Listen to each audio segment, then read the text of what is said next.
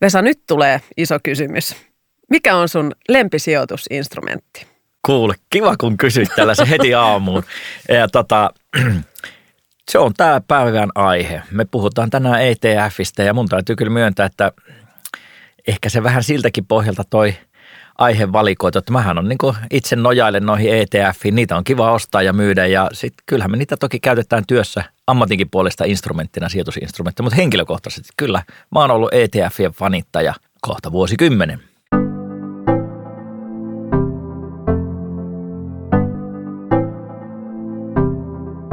Kuuntelet Front-podcastin kahdeksatta jaksoa. Tämän podcastin tarkoitus on kertoa, mihin sijoittajan kannattaa seuraavaksi katsoa, mihin voi yhä luottaa ja mitä kannattaa ajatella toisin.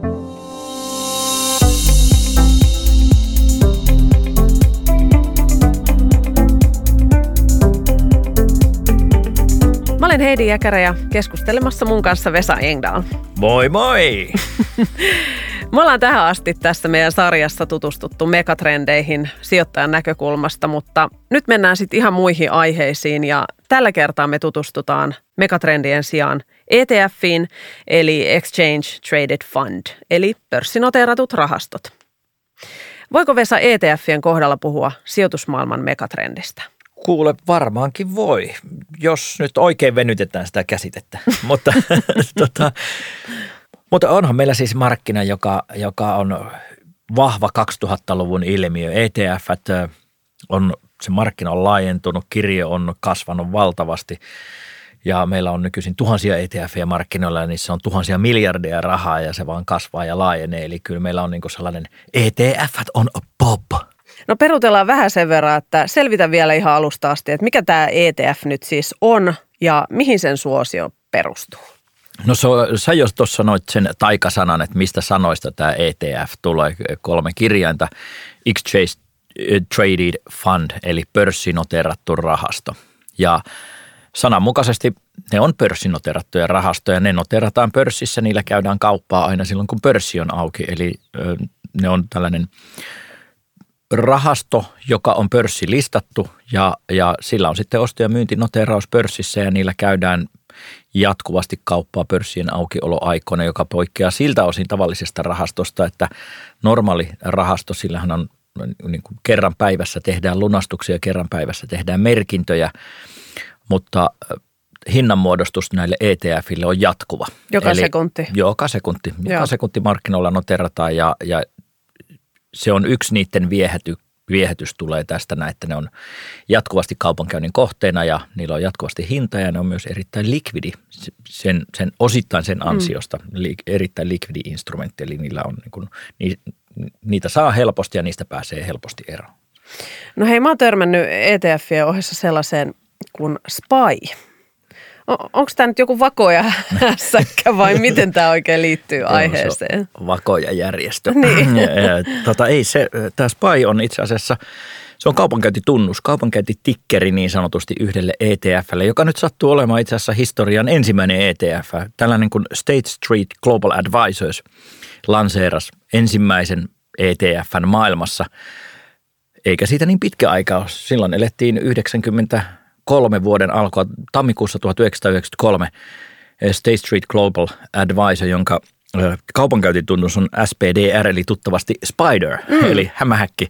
Niin Spider, ne, ne lanseeras ensimmäisen ETFn, S&P 500-yhtiöihin sijoittavan ETFn, eli laajasti yhdys, Yhdysvaltojen osakemarkkinoihin sijoittavan ETFn. Sen kaupankäyntitunnukseksi tuli SPY, eli SPY. Mm. Siitä on kysymys, ja tästä tämä markkina lähti liikkeelle. Vähän niin kuin kaiken alkuja juuri. Se on kaiken alkuja juuri, ja itse asiassa tänä päivänä – se on maailman suurin yksittäinen ETF. Maailmassahan on markkinoilla vaikka kuinka paljon ETFiä, mutta tämä SPY on edelleenkin jyllää ja se on yksi maailman eniten treidatuista yksittäisistä arvopapereista. Tämä S&P 500 mm. Spiderin Spy, hämähäkin vakoja. no hei, puhutaan vähän laajemmin näistä ETF-markkinoista. Mm, käsittääkseni ETF-markkina taisi säilyä toimivana myös aikoinaan finanssikriisi aikana 2008-2009. Oliko se vähän niin kuin semmoinen happotesti ETF-markkinoille? No sitä voi pitää sellaisena, koska on aina mietitty, että onko tämä likvidi-instrumentti, onko tämä, kuinka tämä käyttäytyy esimerkiksi kriisitilanteissa, jääkö nämä ETF käsiin, pääseekö niitä tarvittaessa eroon vaikkapa markkinoiden kriisitilanteessa, niin kuin just finanssikriisi mm. oli. Ja Tämä oli, tämä oli kyllä niin kuin happotesti ETFille ja tämä ETF-markkina ei silloinkaan hyytynyt, eli se on kyllä osoittautunut toimivaksi jopa isoissa markkinakriiseissä. Eli tämä ETF-markkina, niillä pystyttiin käymään kauppaan, niitä sijoittajat pystyivät ostamaan, niistä, niitä pystyttiin myymään ja tämä ETF-markkina ei edes finanssikriisin huonoimpinakaan päivinä hyytynyt. Eli siinä tuli niin kuin osoitus siitä, että me puhutaan aidosti niin kuin likvidistä ja mm. toimivasta instrumentista. Ja ETF, mä näkisin näin, että ne on kyllä tullut jäädäkseen, että se markkina, se on laajentunut valtavan nopeasti. Se lähti niin kuin suosio kasvamaan institutionaalisten sijoittajien keskuudessa, mutta nykyisin myös yksityissijoittajat käyttää niitä todella laajasti. No ETF, sehän taipuu vaikka mihin. On, on kryptoja, on, on kiinteistö, on valuutta ja vaikka kannabista, jos se tulee. Mihin, mihin kaikkeen ETFillä voikaan siis sijoittaa? No joo, siis äh, usein on sanottu niin, että ETF-sijoittaminenhan on indeksisijoittamista, mm. mutta äh, se on väärin. Ei se ole kerta niin. kaikki se väärin. Se on kerta kaikki se väärin. Siis alun perin se oli näin. Silloin 90-luvun alussa, kun ETF-markkina lähti kehittymään ja ihan vielä tuossa 2000-luvunkin alussa, kun se markkina oli pieni, niin ETF luotiin alun perin indeksisijoittamisen välineeksi palvelemaan indeksisijoittamisen tarpeita. Eli oli tarve muodostaa eh, instrumentti, jolla voi helposti käydä kauppaa niin, että se on sidottu johonkin indeksiin.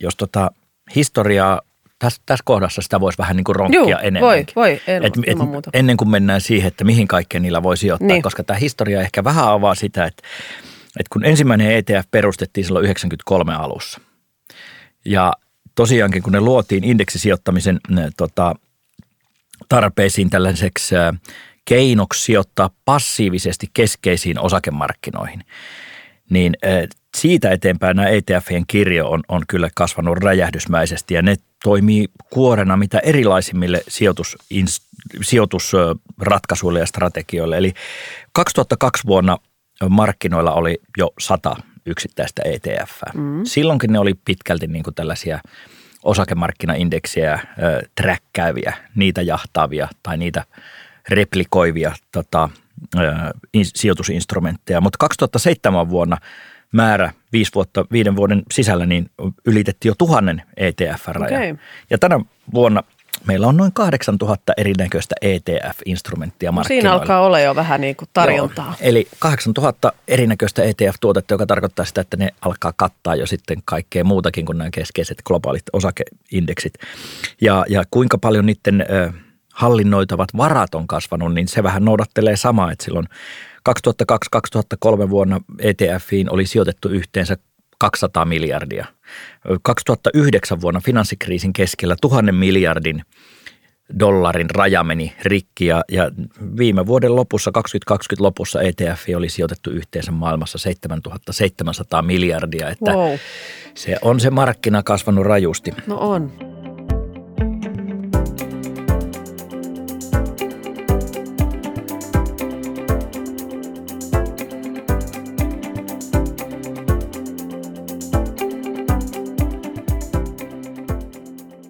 Sijoittamisessa on aina kaiken A ja O se hajauttaminen, niin näillä ETFillä sen voi ainakin tehdä No joo, erittäin siis, kätevästi. Tämähän tämä ETFien viehätys on. Että sen ETFien avulla voi helposti tehdä laajan hajautuksen. Että ei tarvitse, ostaa, ei tarvitse itse tehdä osakepoiminnalla hajautusta. Mm. Ei tarvitse itse ostaa vaikkapa 20 tai 30 osaketta.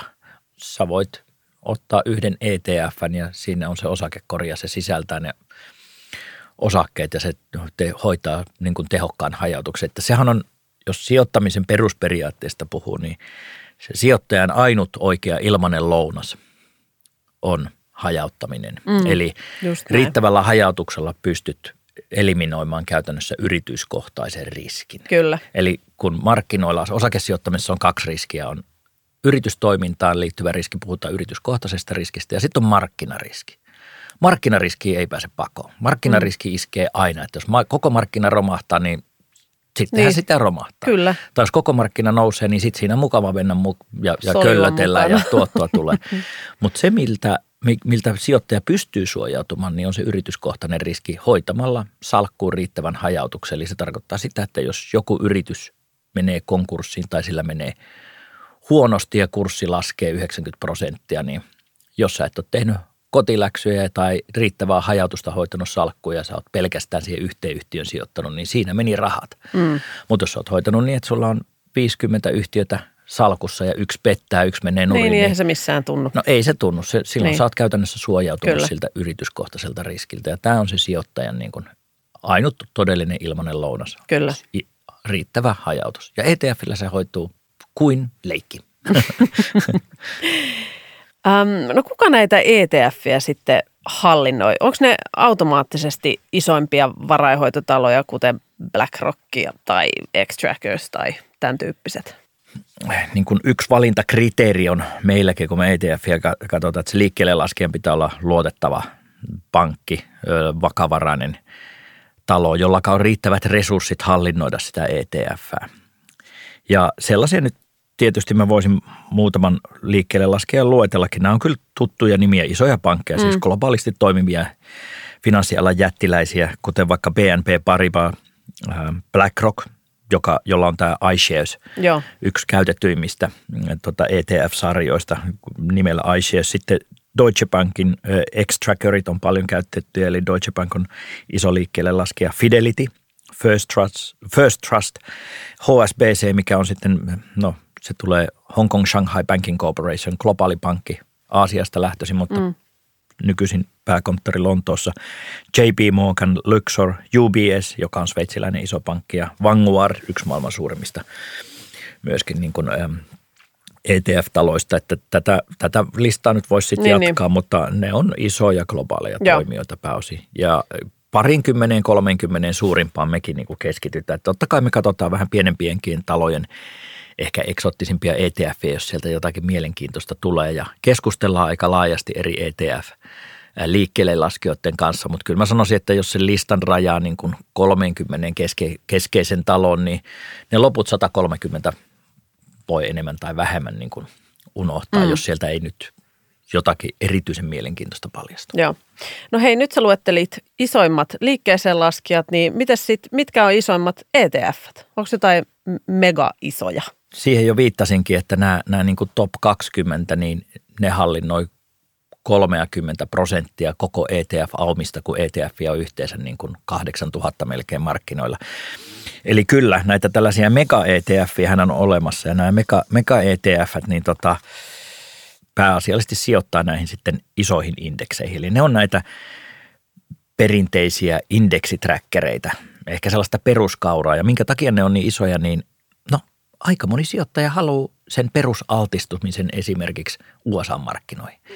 Jos sä haluat vaan niin kuin ottaa salkkuun USA-osakemarkkinaa, niin se hoituu yhdellä ETFllä. Ja sen takia nämä tällaiset perusisot indeksi ETF, ne on niitä kaikista suurimpia, koska niitä löytyy melkein jokaisen salkusta. Ja, ja tämä Spideri, tota, SPY, eli, eli, eli S&P 500 indeksiä träkkäävä ETF, niin siinä on 3,5 miljardia dollaria rahaa ja se on suuri yksittäinen. Mutta sitten toisiksi suurin markkinoilla on iSharesin äh, tota S&P 500 ETF sekin. Eli mm-hmm. Ja kolmanneksi suurin on sitten tällainen Vanguardin Total Stock Market, eli globaali äh, osakehajautus. Yhdellä ETFllä saat globaali osakehajautuksen. Ja neljänneksenä on sitten Vanguardin S&P 500 ETF. Eli okay. kappas vaan nämä kappas niin kuin neljännen, vaan, kol, neljän suurimman joukossa kolme on, on S&P 500, eli USA yleistä Kyllä. osakemarkkinaa träkkääviä seuraavia ETFiä. Ja sitten viidentenä tuleekin Nasdaq, eli Invescon tällainen QQQ Joo. ETF, joka träkkää amerikkalaisten teknologiayhtiöiden kehitystä. Ja mitä sitten ostaa salkkuunsa, kun tällaisia ETFiä ostaa? Nämä on niitä niin kuin kaikista suurimpia, niin silloin ostaa, no S&P 500 top-sijoitukset, niin silloin sulla on salkussa – Applea, Microsoftia, Amazonia, Facebookia, Alphabetia eli Googlea, mm-hmm. Teslaa, Berkshire Hathawayta, joka on tämä Warren Buffettin sijoitusyhtiö, Joo. JP Morgania ja Johnson Johnsonia. Siinä on kymmenen suurinta sijoitusta, Niin jotka mahtuu- muodostaa neljänneksen siitä salkusta. Eli 25 prosenttia ja 26 prosenttia sijoituksista on näissä kyseisissä yhtiöissä.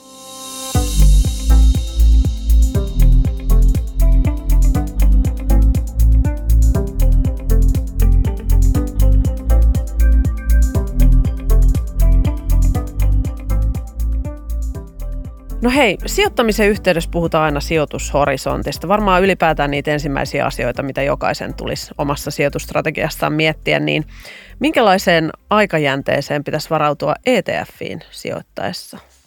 Riippuu mikä se kohde on. Niin, että se on ihan niin kuin Se siitä on siitä kiinni. Joo, kun tuossa vähän puhuttiin jo aikaisemmin, että mikä, mi, mihin niillä ETFillä voi sijoittaa, niin okei, jos se on osake-ETF, niin se aikajänne pitää olla vähän pidempi. Jos se on korko-ETF, sitten se voi olla lyhyempi. Jos se on kryptovaluutta, niin se on täysin spekulatiivinen. Niin. se, voi, se voi olla ihan mitä vaan tunnista kymmenen vuoteen, Niin. mi, miten, mille, miten nyt haluaa niitä kryptoista niin kuin tuottoa hakea. Eli, eli jos lähdetään osake-ETFiin sijoittamaan, niin totta kai osakemarkkinoille aina sijoitettaessa se on suositeltava, että sijoitusaika pitäisi olla mm. se horisontti, koska markkina voi välillä nousta ja välillä laskea ja sitten on ikävää, jos on pakko myydä niin kuin tappiolla huonossa markkinatilanteessa Niin. sijoitukset, niin kyllä se sijoitushorisontti lähtökohtaisesti pitäisi olla, että sijoitan sinne rahoja, joita en pakosti tarvitse vähintäänkään 3-5 vuotta. Niin. Mieluummin pitäisi olla 5 vuotta No, Vä- minimissään. Koroissa lyhyt korko, no se voi olla niin kuin vuoden yleensä korkomarkkinoilla 1-3 vuotta on niin kuin hyvä minimi. Sitten jos mennään sellaisiin arvometalleihin, vaikka kulta, joka voi olla hyvä inflaatiosuoja, niin sehän saattaa olla jonkinnäköistä niin kuin näkemyksen, lyhytaikaistakin näkemyksen ottamista ja spekulatiivista kryptovaluutat, mitä enimmässä määrin spekulatiivista sijoittamista, jolloin mun on mahdotonta sanoa, että mikä se sijoitushorisontti mm. silloin pitää olla, että haluatko sitä pitää viikon vai lähetkö sä pettaamaan kuukauden nousua kryptovaluutoissa vai otatko sä täältä maailman tappiin näkemyksen, että jätät sen perinnöksi sitten ja katsot, että Niin niin mitä justiin. lapsenlapset saa noista Täs- kryptoista. Mutta se riippuu todellakin sijoituskohteesta. Niin. Niin. Sitten mennään kiinteistö ETF, niin kyllähän siellä on, se on selkeästi pitkä horisontti jälleen otetaan, niin kuin, että sieltä tulee tasasta tuottoa, mutta ehkä neljä, viisi vuotta vähintään niin. sijoitushorisontti. No tässä kun puhuit, niin mietin just, että mä taidan itse olla aika tällainen perusostaja pidä tyyppi. Mm. niin, mutta niillä, siis näillä voi mitä erinäköisimpiä salkkuja rakentaa ja jos osakepainotteisen ETF-salkun rakentaa, niin kyllä sit se sijoitushorisontti pitäisi olla, pitäisi varautua siihen, että on mahdollista pitää sijoitukset useampia vuosia siellä Kyllä. salkussa. No kuten aina, niin sijoittamisessa on riskejä ja tuossa aiemmin jo todettiin, että näillä ainakin sitä hajautusta pystyy tekemään oikein hyvin, niin minkälaisia riskejä voisit muuten olla ETFin sijoittaessa? Osake ETFissä perinteisesti, niin vaikka se olisi kuinka hyvin hajautettu, mutta niihin liittyy se markkinariski. Eli, Kyllä. eli jos yleinen osakemarkkina laskee, niin sitten nämä ETF menee siihen mukana, koska Niin. niin. ETF on osakemarkkina ETF, niin sehän on vaan niin kuin osakekori. Se sisältää yksittäisiä osakkeita tietyn määrän. Ja silloin on aina hyvä tsekata, että mitäs osakkeita tuossa nyt siinä korissa on. Että hyvä olla sijoittajan tietoinen siitä, että mihinkä rahansa laittaa. Niin jos joku ETF ostaa, niin hyvä katsoa, että mitä se on syönyt, mitä sillä sisällä on.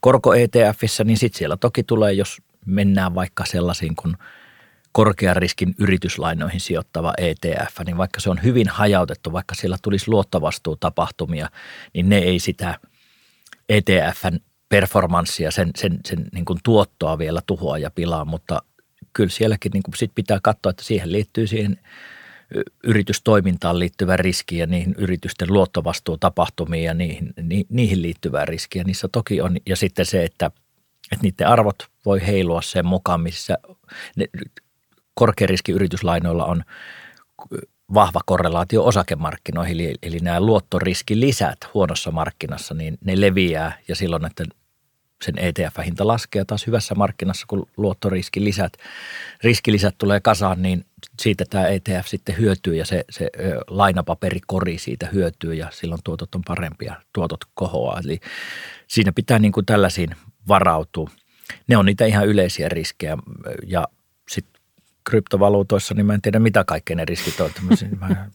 pitkällä tikulla oikein niin, vieläkään uskalla sun arvaus koskea. on yhtä hyvä kuin mun arvaus. E- Ehdottomasti. Mutta joo, siis riskit on samoja mitä alla olevassa markkinassa. Mihin, Joo. sen mukaan, mihinkä ne sijoittaa se ETF, minkälainen tota, kohde siellä on sijoituskohteena. Ja sitten ETFistähän on puhuttu, että liittyykö ETFiin joku tietty ö, tota, ETF-kohtainen riski, niin ö, sellaista on julkisuudessa puhuttu, tuolla on kirjoiteltu, että kun on ETF esimerkiksi osakemarkkinoilla, jota on joko rakennettu suoraan fyysisesti näihin, että ne, siellä on oikea osakekori, tai sitten ne voi olla tällaisia johdannaisten päälle Synteettisiä. rakennettu synteettisiä mm. ETFiä, niin on esitetty arvailuja, että erittäin vaikeassa markkinatilanteessa niin tällaiset synteettiset ETF, jossa on johdannaistrategia taustalla, että jos se johdannaismarkkina ei enää toimi, niin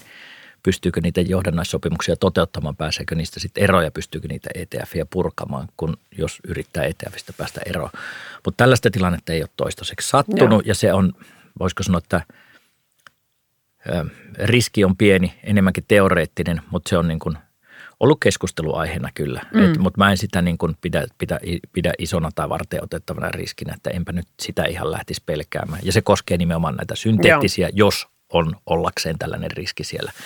Ja kaiken kaikkiaan ETF-markkina, tätä ei voi sanoa, että se on riski, erityinen riski, mutta ETF-markkina, kun se on tullut jäädäkseen ja se on likvidi instrumentti ja niillä käydään paljon kauppaa, niin sitä on yleisesti sanottu, että ETF ja sen ETF-markkinan toiminta voi kaiken kaikkiaan lisätä markkinavolatiliteettia osakemarkkinoilla. Eli silloin, kun on hyvä markkina, sijoittajat ostaa paljon ETFiä, sijoittaa muutenkin paljon osakkeisiin, mutta se nostaa markkinaa. Mm. Se voi aiheuttaa vähän haippia ja maniaa, että osakemarkkina vähän karkkaa käsistä. Mm. Ja sitten taas, kun tulee huono markkinatilanne, niin tällainen iso myyntiaalto ETFissä voi markkinaa painaa niin kuin vielä syvempään kuoppaan. Mutta sehän koskee silloin kaikkia sijoittajia. Kyllä, Silloinhan sä oot ihan samassa veneessä, onko sulla ETF-salkussa vai suoria osakkeita niin. salkussa. Mutta se voi tätä markkinaa heiluntaa, volatiliteettia, koko tämä ETF-markkinan äm, olemassaolo lisätä. Mutta mä sanoisin, että vielä enemmän sitä lisää tämä pirunmonen robottikaupankäynti ja, ja tämä mm. näihin automaattisiin algoritmeihin perustuva lyhytkaupankäynti. Joo. Että siellä sitten siellä on sitten ne markkinaheilunnan ja volatiliteetin lähteet, jos me siitä aletaan oikein Ei, nyt kunnolla ei puhua. mennä siihen. Ei mennä siihen. Hei, mä muistan, kun me tehtiin ihan ensimmäistä jaksoa ja sitä vähän sellaista yleiskatsausta megatrendeihin liittyen, niin mä kysyin sulta silloin, että kenelle megatrendeihin sijoittaminen sopii ja sä vastasit kaikille. Onko se ETFien kanssa vähän sama No se homma? on juurikin näin. Sopii kaikille. Se sopii oikeasti kaikille. Pitääkö Se- kaikilla olla ETFiä? No jos, no ei ehkä kaikki, melkein sanoisin, että sitä on hyvä harkita, jos et ole sellainen osakepoimija, jos et itse seuraa niin aktiivisesti osakemarkkinaa ja yksittäisiä yhtiöitä, että ajattelet, että mä, poi, mä haluan poimia nimenomaan ne yksittäiset yhtiöt tänne salkkuun ja löydän ne voittajat ja, äh, ja seuraat sitten niitä yhtiöitä ja fundeeraat, että pitääkö tätä yksittäistä yhtiötä nyt ostaa vai myydä tai vaihtaa jotakin. Niin tota, jo- jos haluat vähän helpommalla päästä, niin Niin. ETF on näppärä tapa oikeasti rakentaa, helppo tapa rakentaa niin kuin ha, hyvin hajautettu sijoitussalkku. Ei pelkästään kattaen osake- ja korkomarkkinat, mm. myös laajasti tällaiset vaihtoehtoiset sijoituskohteet. Niin. Oli ne sitten mm. niitä kiinteistöjä tai raaka-aineita tai muuta, No, listaamattomia hei, yhtiöitä. kulut kiinnostaa myös aina, niin minkälaisia kuluja ETFiin liittyy? No ETF on halpaa kuin saippua, eli sekinhän on tässä yksi syy, että minkä takia se markkina on kasvanut, niin normaali laajaan osakeindeksin sijoittavan ETF-vuosikustannus liikkuu tänä päivänä. Vuotuinen kusta- ETF-kustannus niin on sellaista 0,2 prosentin luokkaa, ehkä keskimäärin jopa alle 0,15 saa. Ja sitten jos mennään temaattisiin ETFiin tai vähän tällaisiin erikois-ETFiin, niin kuin jotakin sijoitustrategiaa toteuttaviin ETFiin, vaikkapa jossa voi olla volatiliteettitavoite tai joku momentum-strategia toteuttava ETF, niin sitten se kustannus voi, ne ehkä lähtee sieltä 0,3 prosentin vuosikustannuksesta 0,5-0,6 prosenttiin, mutta juurikaan sen kalliimpia ei markkinoilta löydy, että jos salkun rakentaa ja sinne yhdistelee erinäköisiä ETFiä ja haluaa vaikka osaltaan ottaa jotakin temaattista sinne mukaan jotakin teemaa toteuttavaa, vaikka ikääntyvää väestöä tai mm. ympäristöteknologiaa tai mitä ikinä, niin kyllä se keskikustannus tällaiselle niin jää jonnekin sinne 0,3 prosentin luokkaan.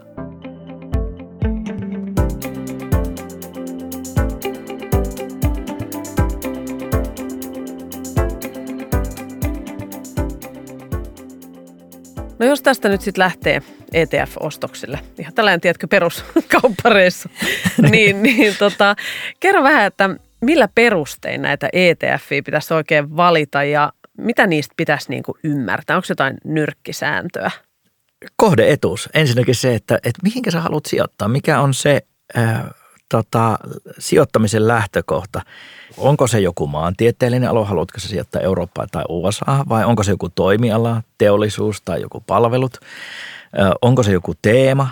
Seuraavana mä alkaisin katsoa kyllä sitä niin kuin hallinnointiyhtiötä, eli arvioidaan vähän sitä, että kuka se liikkeelle laskee on. Kuka on tämä ETF, niin kuin hallin, tätä ETF hallinnoiva yhtiö? Paljonko siinä ETFssä on varoja, eli hallinnoitavien varojen koko, mm laajuus ja mitenkä hyvin siitä on tietoja saatavilla. Kolmantena sitten tämä ETFn koko ja rakenne. Eli, eli onko se fyysinen ETF, onko siellä vaikka osake ETFssä niin kuin fyysisesti oikeasti sisällä ne todelliset yhtiöt vai onko se tällainen synteettinen mm. johdannaisilla rakennettu. Mikä on replikointitekniikka?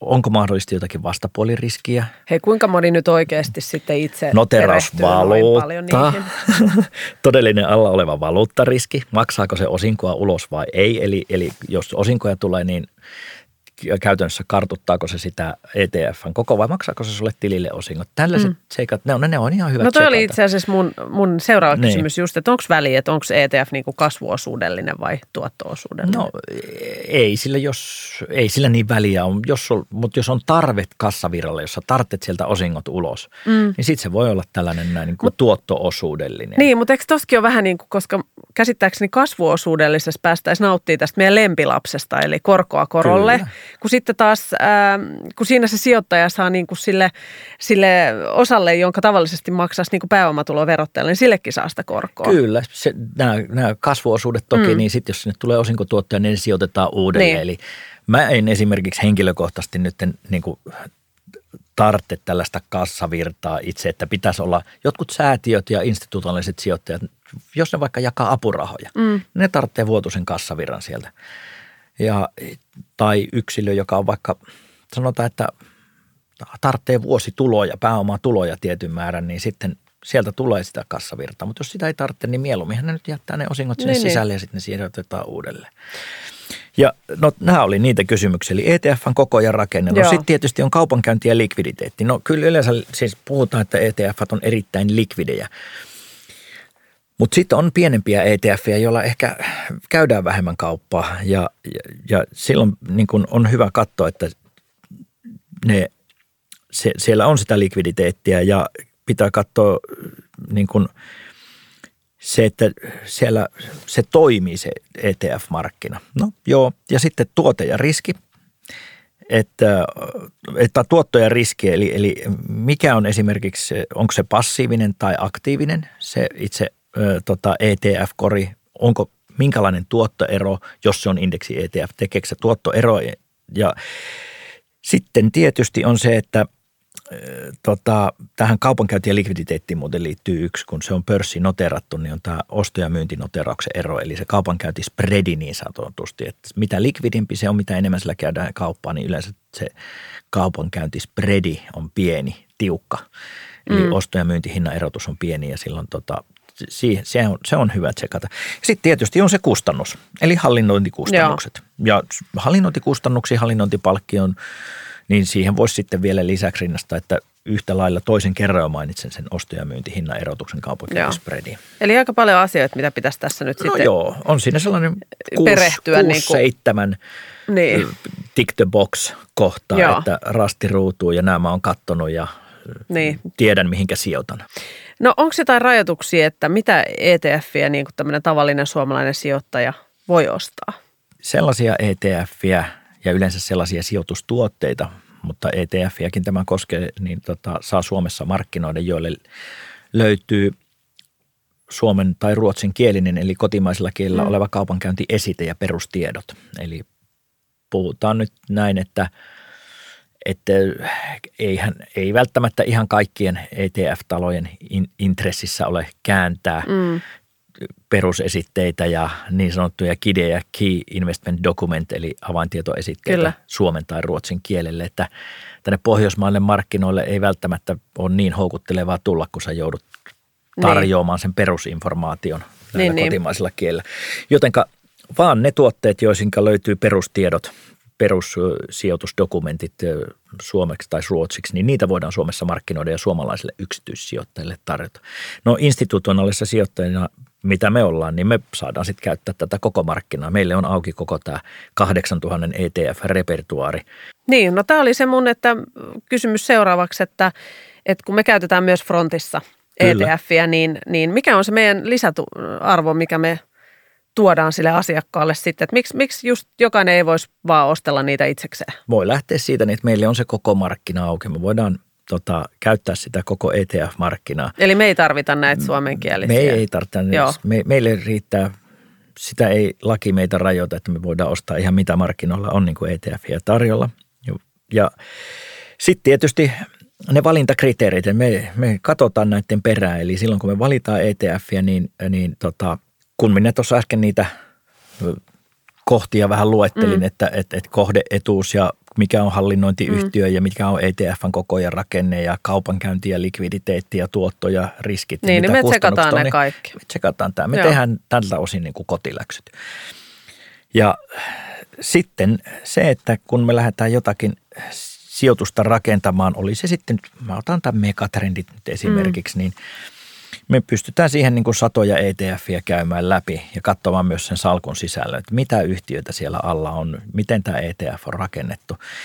Toki sitten me ollaan tehty tätä kymmenen vuotta, yli kymmenen vuotta ETF-sijoittamista, eli me keskustellaan aika paljon näiden ETF-talojen kanssa. Että se ei ole pelkästään se, että me nyt otetaan siihen niin kuin se ETFn tiedot esille tietokoneen ruudulle ja luetaan siitä, vaan – näiden suurimpien talojen kanssa, liikkeelle laskijoiden kanssa, niin meillä on jatkuva keskusteluyhteys viikoittain, siis eri talojen näiden ETF-managereiden kanssa, siellä olevien analyytikoiden kanssa, salkuhoitajien kanssa jutellaan mm.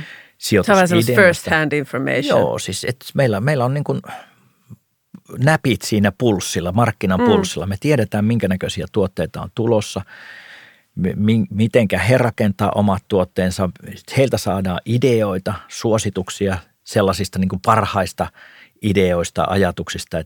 Ja toki käytetään siinä sitten tällaista niin kuin apinasuodatinta välissä, että mm-hmm. ihan kaikkea ei kannata uskoa, mitä sanotaan, koska he kuitenkin pyrkii siinä saamaan kauppaakin aikaiseksi. Niin. Mutta siellä on paljon sellaista hyödyllistä, hyödyllistä tietoa, että, että mihin tämä markkina kaiken kaikkiaan on menossa ja pystytään keskustelemaan tuotteista ja yleisesti sijoitusmarkkinasta.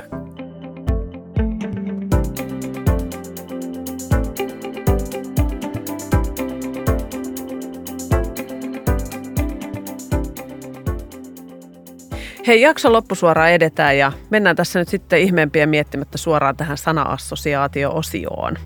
Täältä pesee taas sanoja, niin anna lyhyt vastaus. No, taas ollaan siinä vaikeimmassa palassa. Tämä alkaa jännittää. Finanssikriisi. Se oli se kovin koetinkivi, mitä omalla urallaan on tota, tullut koettua. Eli voi sanoa niin, että meinas mennä yöunet, vaikka nämä hommat yleensä niin kuin ei ole mulla unin tullut, mutta finanssikriisi kyllä tuli. Mm. Vertailuindeksi. Hyvä tausta sijoittamiselle, mutta siitäkin on hyvä ajoittain poiketa ja tehdä jotakin muuta, mitä vertailuindeksi käskee. Unohdetaan se. Se on hyvää taustainformaatiota sijoittajalle. Mm. Kasvuosuus. On mukava tapa sijoittaa niin, että saat tulevat osingot ja muut tuotot uudelleen sijoitettua ja kerrytät sitä korkoa korolle efektiä. Yes, osta ja pidä. Fiksu tapa sijoittaa, mitä sitä turhaa kiirehtimään, koska tämä sijoittaminenhan ei ole mikään sadan metrin pikajuoksu, vaan maraton, maraton. Ke- kestävyyslaji.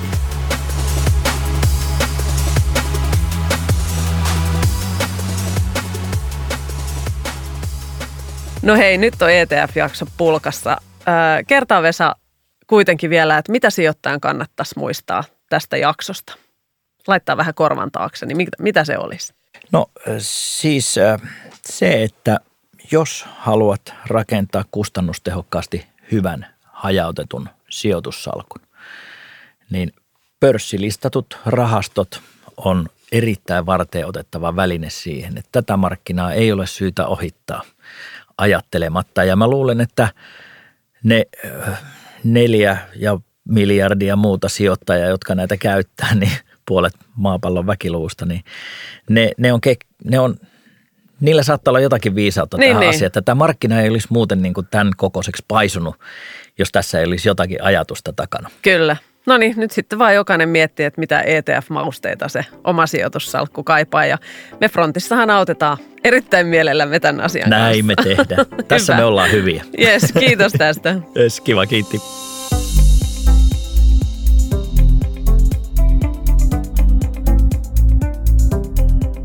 Kuuntelit Front-podcastia. Voit kuunnella sitä osoitteessa front.fi kautta podcast sekä Apple Podcasteissa, SoundCloudissa ja Spotifyssa.